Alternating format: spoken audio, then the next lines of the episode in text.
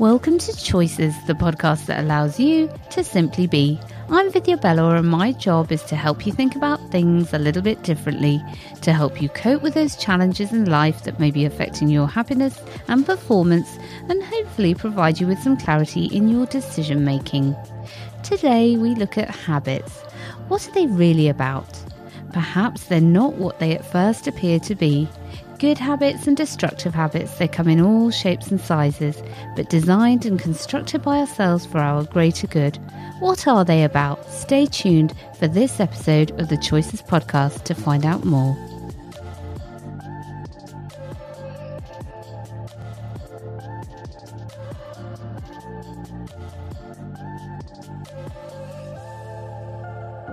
What's the real habit?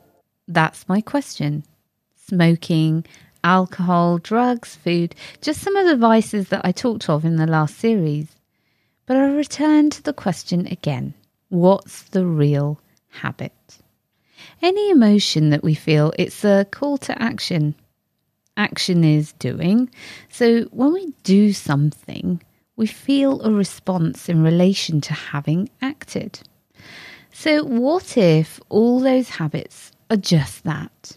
They're just about doing something, anything, so long as it's something and not nothing. What if actually, as a human race, we have literally got collectively addicted to doing?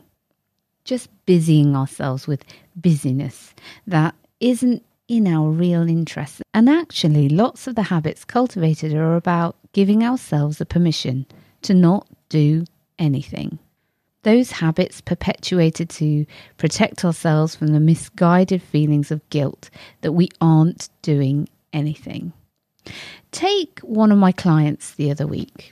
She smoked, a habit that she'd started in her teens, like so many, but in her 40s was just, you know, no longer enjoying a habit that she'd held for so long. She was embarrassed by it. She felt short of breath, and her children really wanted her to stop. She felt stuck because it didn't feel simple. What would she do if she quit the habit? Who was she if she stopped? After all, all this time she had gone round with the belief that she's a smoker. It's just what she does. She had defined herself by her actions. And, you know, as the session continued, we worked on that idea of doing in relation to who she was. She was a person who actually chose to smoke. And if she found the habit was no longer of help to her, then the choice was equally hers to just stop. It sounds simple enough, but she couldn't imagine that because apart from the physical addiction to nicotine, something else was keeping the habit in place. So I asked her when she'd smoke.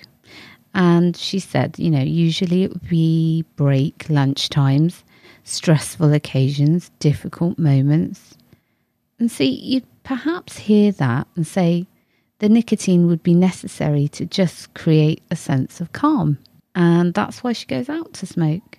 On one level, I may agree with you, but if you look closely, there was another reason, a more fundamental reason. She didn't believe she deserved a break, to just do nothing. She was actually using her smoking to justify having a break from stressful situations or times that she just didn't have something to do, like break and lunch times. After a stressful meeting at work, she didn't believe that she could just simply step away from her desk at work and take herself outside for five minutes to catch her breath. She used smoking to justify herself, give her the reason to take a break. She told me her morning always began with a, a coffee and a cigarette in the garden. What she enjoyed about it was actually just being outside for a bit of quiet time. She soon realised that she didn't need a cigarette to justify having a moment of quiet.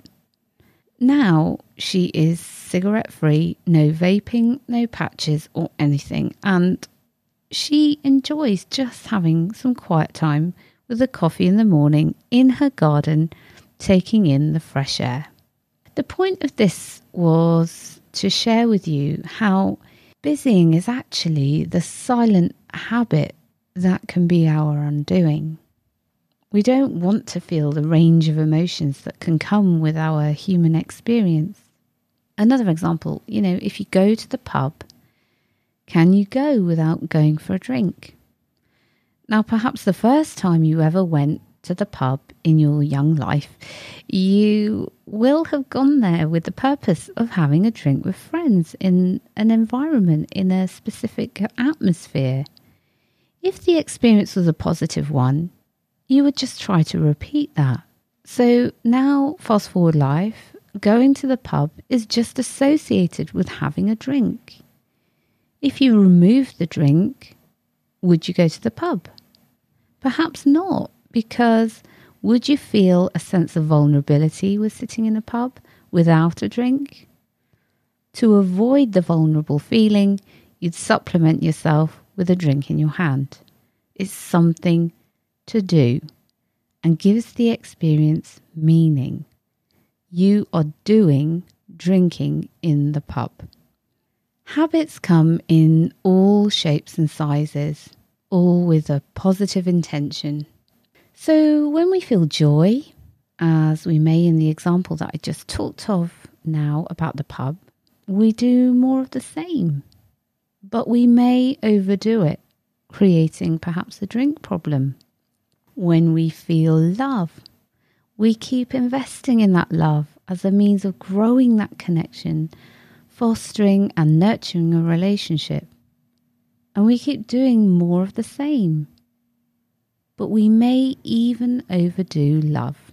We lose the sense of our own boundaries, accept anything, sacrifice our own self reliance, which I spoke of in the last episode, and sacrifice our self esteem for the love that we have for someone else. When we feel guilt, we may try desperately to appease that guilt, try to make things better and solve those situations that we might have created.